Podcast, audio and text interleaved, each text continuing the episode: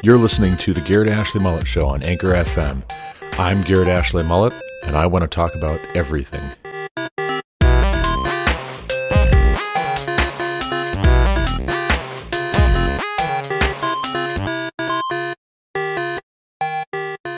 Welcome back to the Garrett Ashley Mullet Show. This is Garrett Ashley Mullet on the podcast where we talk about everything. Today is September 29th, 2021, a Wednesday. This is episode 154 of season 3, 219 of the podcast.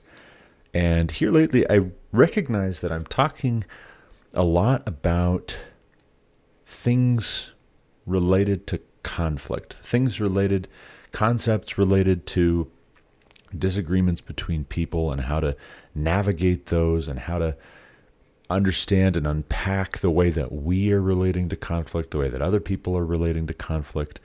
And I'm really wanting to dig deep. I did an episode here a couple of weeks ago, how to de- how to disagree agreeably. That was September 12th, how to disagree agreeably, wanting to talk more about why it is that we don't disagree agreeably why is it that we don't seem to have the capacity to make sound arguments, good arguments, and to do that with cool judgment instead of getting all worked up, getting upset, having a fight? Why do we associate the word argument with fighting, with bickering, with being quarrelsome, with contention? We shouldn't. We should think of arguments rightly in the classical sense as making a claim and then supporting that claim with evidence and reasons trying to persuade one another.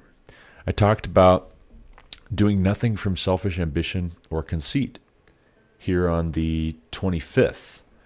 And in that episode, I wanted to really dive deep into why is it that we struggle with that concept in situations where there's going to be maybe perhaps someone who seems to be upset with us or they are getting out of whack and out of sorts and should you confront somebody who's being a bully or should you confront somebody who is saying things that are not true or that's behaving badly? But if you do are you doing that out of selfish ambition or conceit?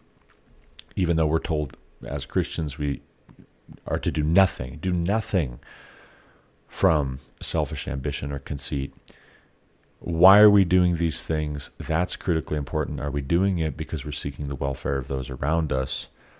That makes a big, big difference. And how do we do these things while also being wise as serpents and harmless as doves?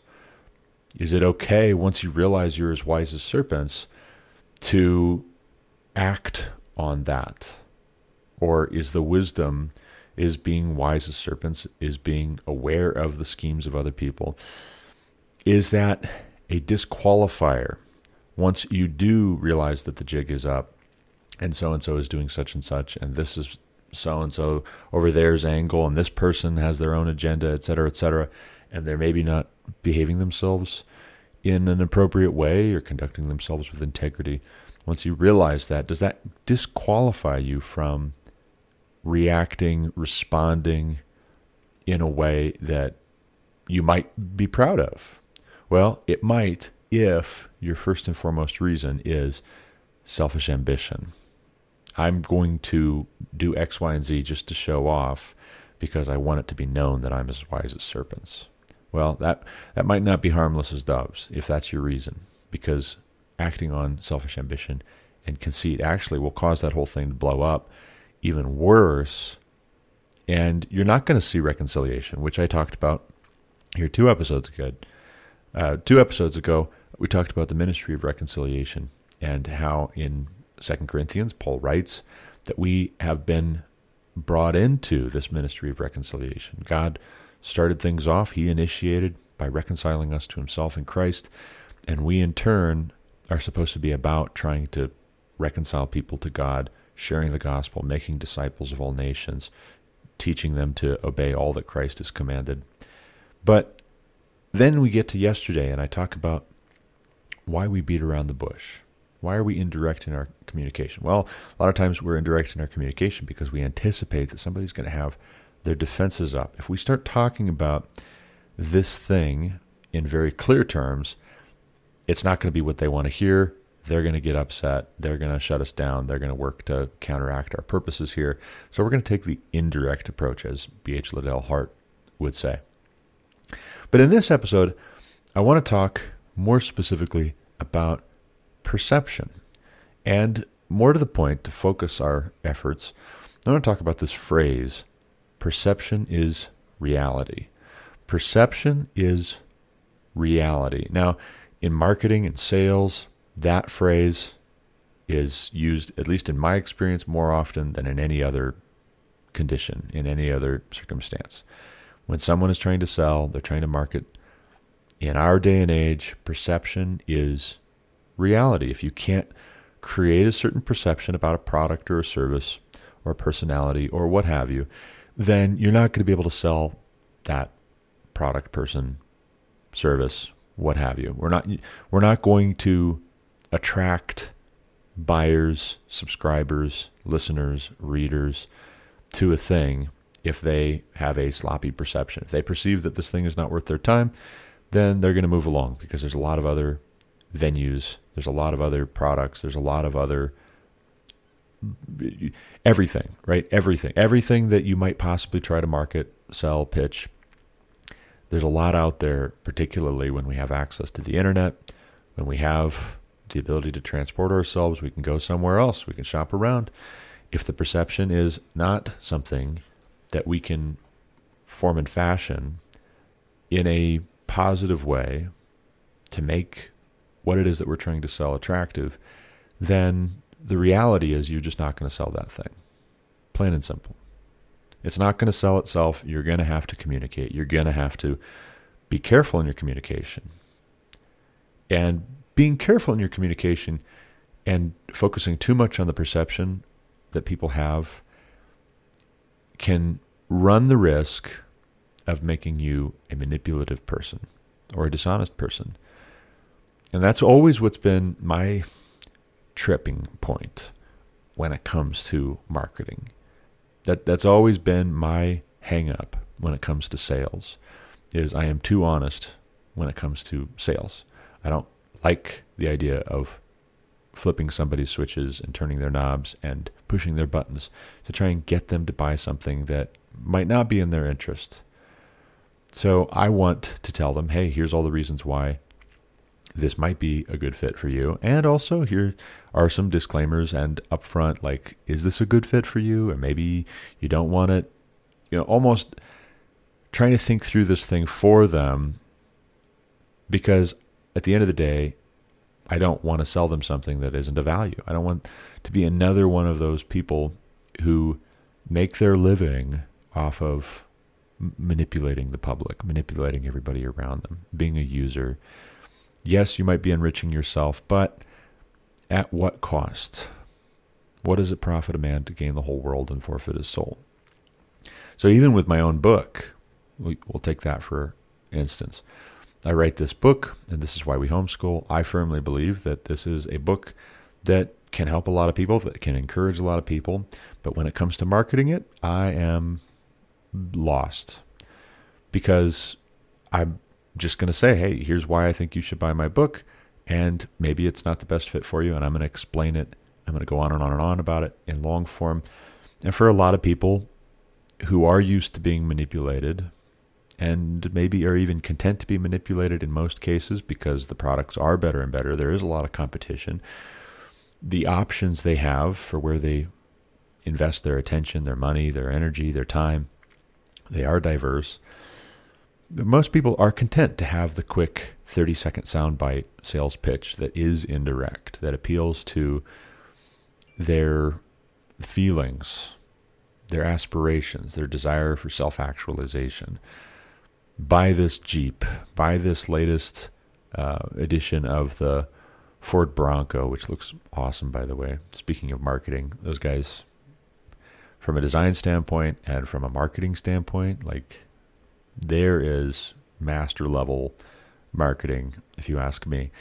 Because let's create a, a funny commercial about this thing, and we're, we're going to show it as all good off road wilderness vehicle tough truck SUV commercials will do. We're going to show this vehicle in its natural habitat, which is the mountains, of course, which is crossing streams and driving through the mud and driving through the dust and driving over rocks. And we're going to show all that because maybe that's what you really, really want. You really want to get out, out of the city. You want to really get out into the country and take this thing for a spin and get out into nature, particularly now more than ever with COVID, lockdowns, and cities being crazy, trying to avoid large crowds or whatever. But that product can be sold in a 30 second commercial by people who, at the end of the day, they're in the business to sell the Ford Bronco. Period. That's how they make their living. And they make a lot of living if they sell a lot of Ford Bronco. And me, meanwhile, I'm looking at it like, well, okay, I've got this book. I think my book is arguably more valuable to you than a Ford Bronco because of the long term ramifications, but I'm going to have to unpack and explain a lot in order to make this clear. And in the process of doing that, I'm going to be touching on a lot of nerves that people don't necessarily want to have touched, and they don't necessarily have the attention span anymore to accept um, the long form argument, right? They, they want to be entertained. They're so used to being entertained, they come to expect it. And if you're not entertaining them and they don't perceive an existential threat, or even if they do perceive an existential threat, they're so used to being entertained, they, they have to be told how to get out of this trap in an entertaining way. And so if I'm not being entertaining, well, then perception is reality. This is boring. This is not for me. I I just I'm going to look for someone else who is more entertaining or I'm going to look for someone else who is what have you. Right? So what do I do? What do you do as far as perception is reality? Well, first off, I think for our own purposes, whether it sells or it doesn't sell, whatever it is that we're trying to promote, in the long term, thinking long term, thinking longer than the 30 second soundbite, our brand needs to be honesty. Our brand needs to be integrity. And that's a difficult sell in a culture that is post truth on the macro. In a culture that does not highly value objective truth, saying, my brand is honesty is met with cynicism, skepticism, dismissal. Yeah, okay, sure. Right? Sure, your brand is honesty and integrity, but what does that mean? Right? And so I, I've run into this, yeah, honestly, more so in my working life. This phrase, perception is reality. When I was third party uh, automation services with Zedi up in Montana, worked for a lot of different producers. And I would interface with business development managers, aka salesmen, who that's what their shtick is. That's their part to play is to go and shake hands and kiss babies and buy tickets to sporting events and take people out for lunch and remember that their wife's birthday, their kids' christening is coming up and ask about that and, and all of that to create this perception of, hey, I'm your friend and I really, really, really care about you as a person. And what can I do for the business side of your needs now that you trust that I really care about you as a person wholly, like in totality? W H O L L Y. What can I do for you because that's why I'm here, really. But I'm selling myself. I'm selling, you know, the business development manager. I'm selling myself. And if you perceive that I'm selling myself, then the jig is up. But if you perceive that I'm interested in you as a person, I really want to see what I can do to help you, and I care about what happens to you, and that includes at work, and I realize that work impacts your family. And so I'm going to take an interest in your family and asking you about how they're doing and talking with you about my family, and that engenders trust. The perception will be a positive one where potential sales service agreements are concerned. And so, for my part, not being particularly um, inclined in that direction in a put on sort of a way, but wanting to be that way in a genuine sort of a way, you send me out there to do a job as far as the instrumentation goes, as far as the electrical and controls system goes. And the way I'm going to try and demonstrate to you that I care about you is by paying really close attention to the quality of my work. I'm going to be really thorough in troubleshooting this. And if I can repair it, if I can make it work without us swapping this out, then I want to be really meticulous and make it clear to you by me explaining here's here are the steps that I followed. Here's what I found. Here's how I found it. Here's what I tried. Well, that didn't work. Process of elimination. Think through this with you. Now I'm not only demonstrating that I've done my due diligence, I'm also providing an education piece if you would like to understand better how this thing works. That, in my mind, engenders trust. In my mind, that's the way that you build credibility is by working hard, paying attention to details, being trustworthy, doing good quality work, being consistent, etc., etc. Being honest. Well, that gets dicey when sometimes people who are stressed out, that's why you're here, is this thing's not working and it needs to work. When people are stressed out, they sometimes don't perceive things correctly. Sometimes other elements of human psychology come into play, like, for instance, confirmation bias, like bad experiences having tainted their expectation of what you're going to try and do well, these technicians, they're always stupid and they don't know what they're doing and they're trying to milk us for all this is worth. And if they say that something is not working, well, they probably just didn't even try and they don't know how to do their job and they don't, you know, all this stuff, right? Hey, it's not working. Hey, the site's still down. Hey, we need to get this back online faster. Pick up the pace. Are you done yet? You know, those kinds of things. And to be honest, when you're trying to do a thorough job of fixing something that's technical, that the whole reason you're there is because not everybody understands how to work with these technical things. That's not their forte any more than my forte is marketing. It's not their forte to figure out their instrumentation problems. That's why they brought you in. Sometimes, at least in at least this has been my conviction, sometimes you have to just say, hey, here are the facts, right? This is what I found. This is what it is. Here's what I'm doing. And and then at the end, hey, here's what I did to fix it. It's working now. And the odd thing for me is very often when you say, hey, it's working now, I got it, here's what it was. Okay, thanks. And they're off. Right? And they're off. They don't want to hear all about how you fixed it. They don't want to get into all the details. And if you bore them with a lot of those details, they see that as being a waste of their time. And if you if you take too long in explaining it, they get to thinking, ah, okay, you're just wasting time. You're you're dragging things out on the troubleshooting side too. Right? So then some of the conversations I would have with business development managers, a lot of the conversations I had centered on this question of trust. Are you doing a good quality job? Are you doing your due diligence?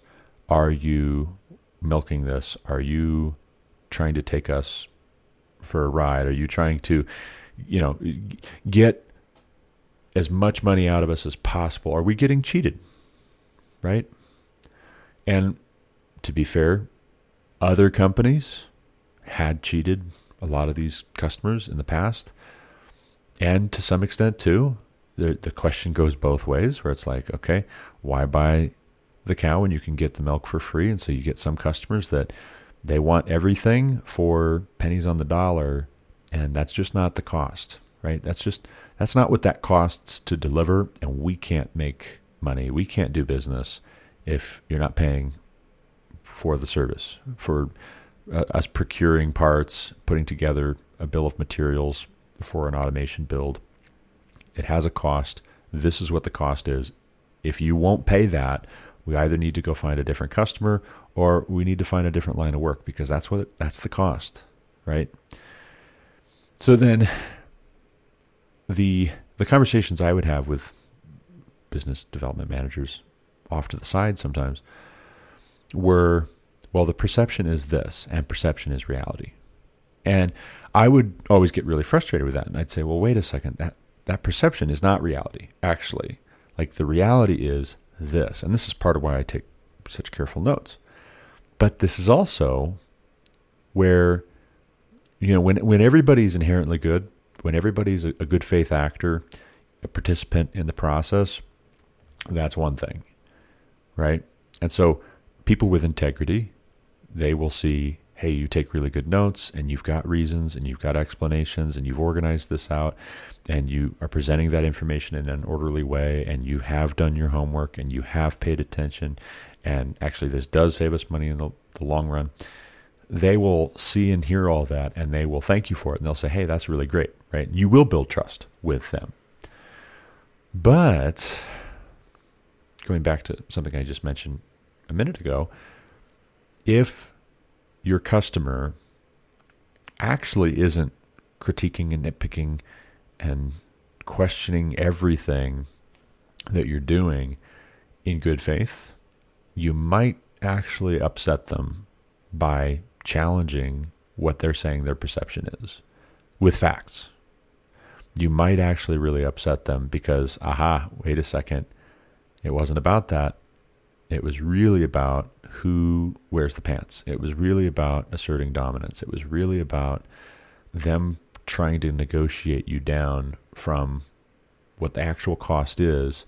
It was really about them trying to motivate with fear and anxiety when you work best staying calm and keeping a clear head.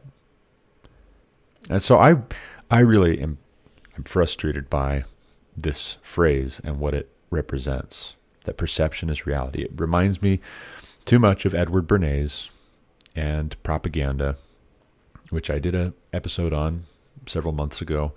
Go back and check it out. But it it reminds me too much of Edward Bernays and public relations and manipulative, deceptive marketing tactics. It reminds me too much of people being dishonest to say that perception is reality. Because in my mind, it's like, well, wait a second let's change the perception by presenting facts, by making a reasoned, respectful case for why this is actually what's going on here. And here's what happened. And let me explain. And here I've got my notes. And sometimes what I found in those situations where you attempt to do that was that the person was very appreciative. Hey, thank you. Right? We want you to work on this stuff for us. Other times, what I found was that made the situation worse because now it's personal. Now you've just contradicted them. And don't you know the, the customer's always right? Well, no, actually. If the customer were always right, I wouldn't be here. if the customer was always right, you wouldn't need me bringing in my expertise to inform some of the decisions you're trying to make here. Like, for instance, what instrumentation do you need? How does it need to be installed? What's going to go together? What's going to work? What isn't going to work? How do we execute on this? If the customer was always right, well, then you wouldn't need me here. But the fact of the matter is that sometimes the customer needs to be corrected in their understanding because they don't fully understand this.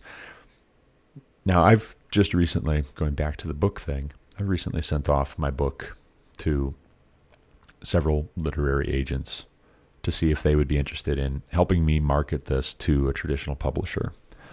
Because nine months in, I've sold, according to direct sales on Amazon, about sorry, about $55 worth in, in royalties. $55 worth of royalties in nine months.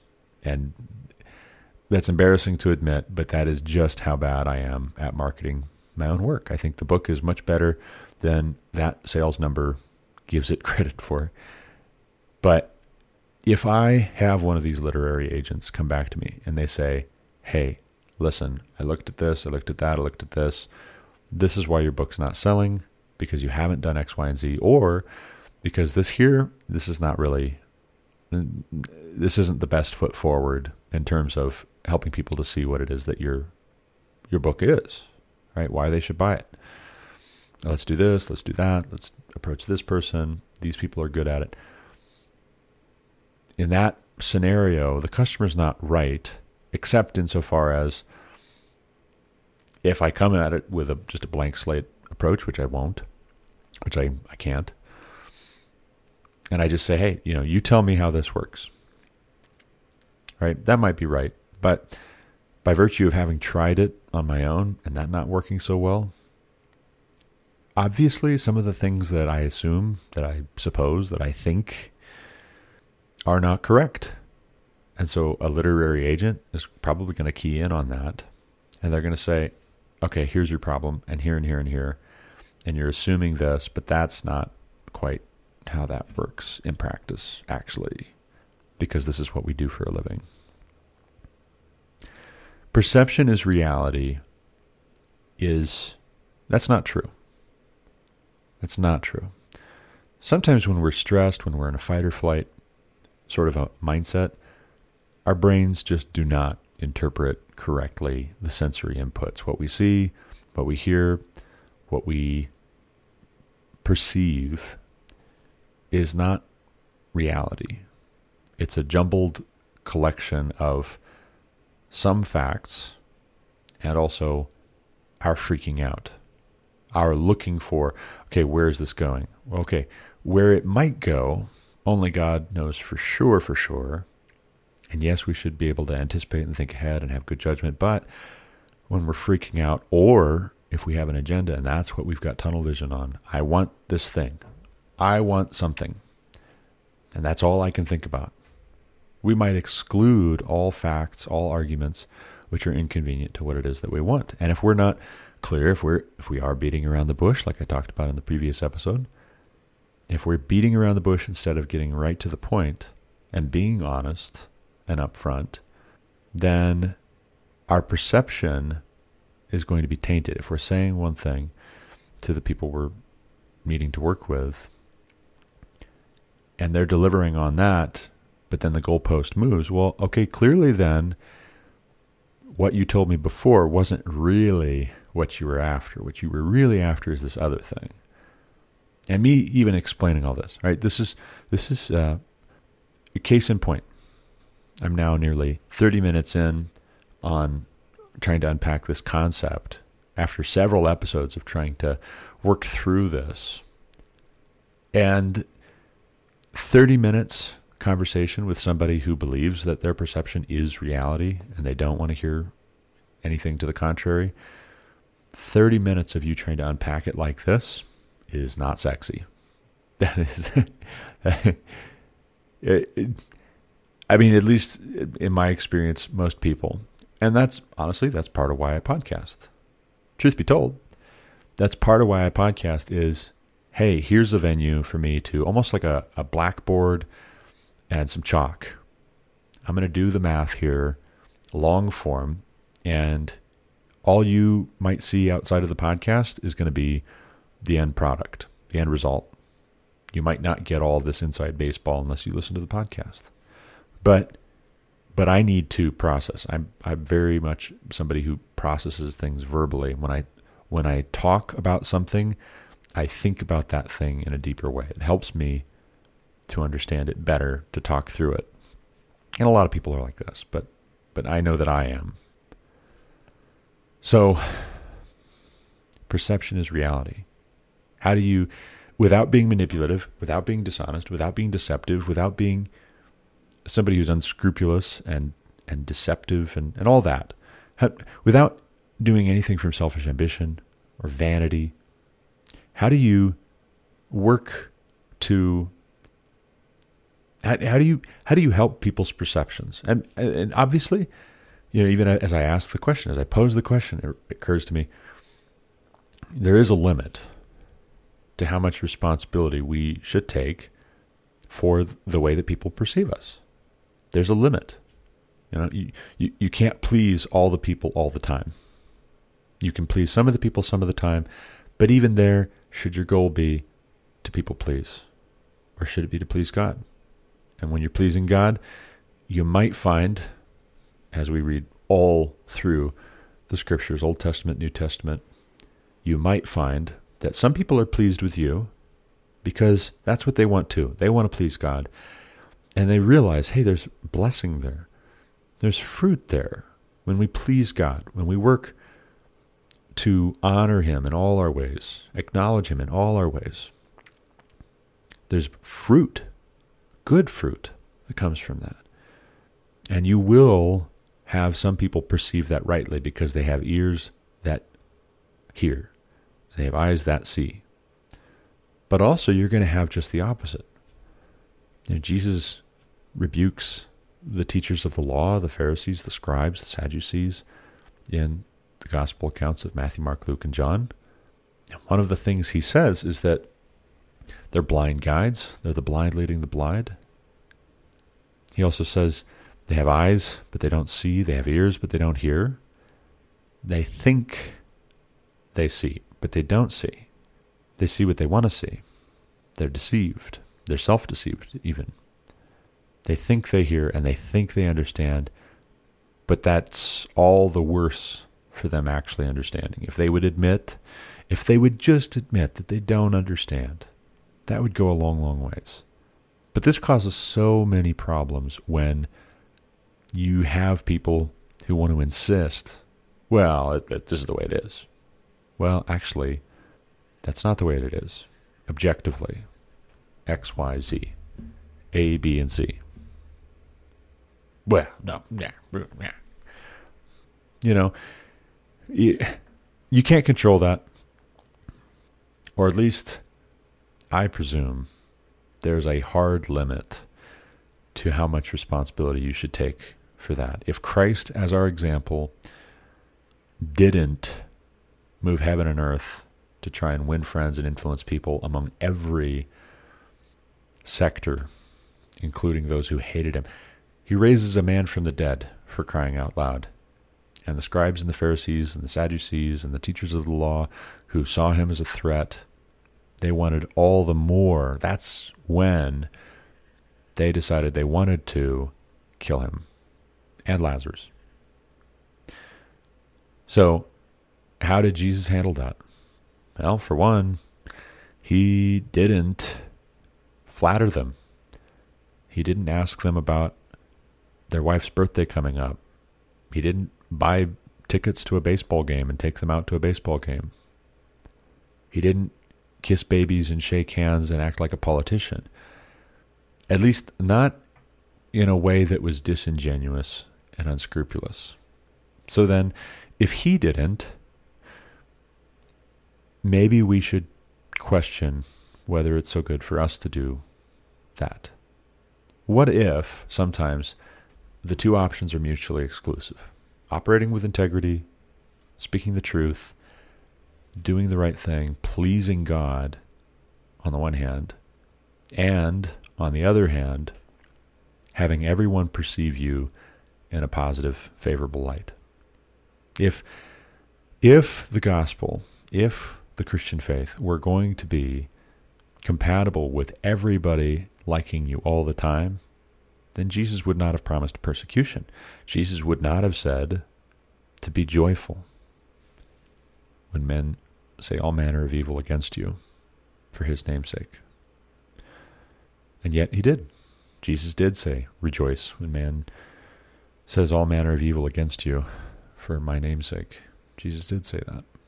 And he set an example. And I think perception is reality. It needs to die. That phrase, that idea, that slogan, just like the customer's always right, it needs to die.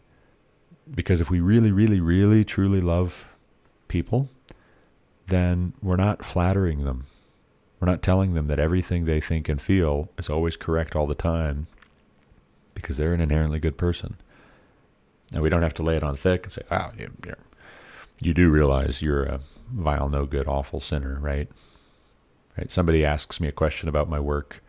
Customer asks me a question about my work. You do realize that you're a depraved sinner who needs Jesus, right? Like, don't start off the conversation that way, is what I'm saying. It can be true, and you should keep it in your mind, though. And you should operate accordingly.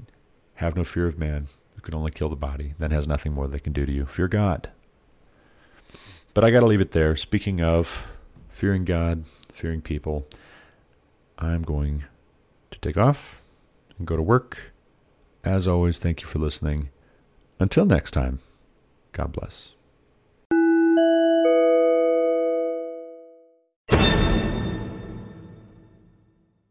You've been listening to the Garrett Ashley Mullet Show on Anchor FM. For more content like what you just heard, subscribe to this podcast on Apple Podcasts, Google Podcasts, or Spotify. Also, check out thegarrettashleymulletshow.com to subscribe to email alerts when new episodes are published. As always, you can reach me with any comments, questions, complaints, objections, or insights at garrettashleyMullet at protonmail.com.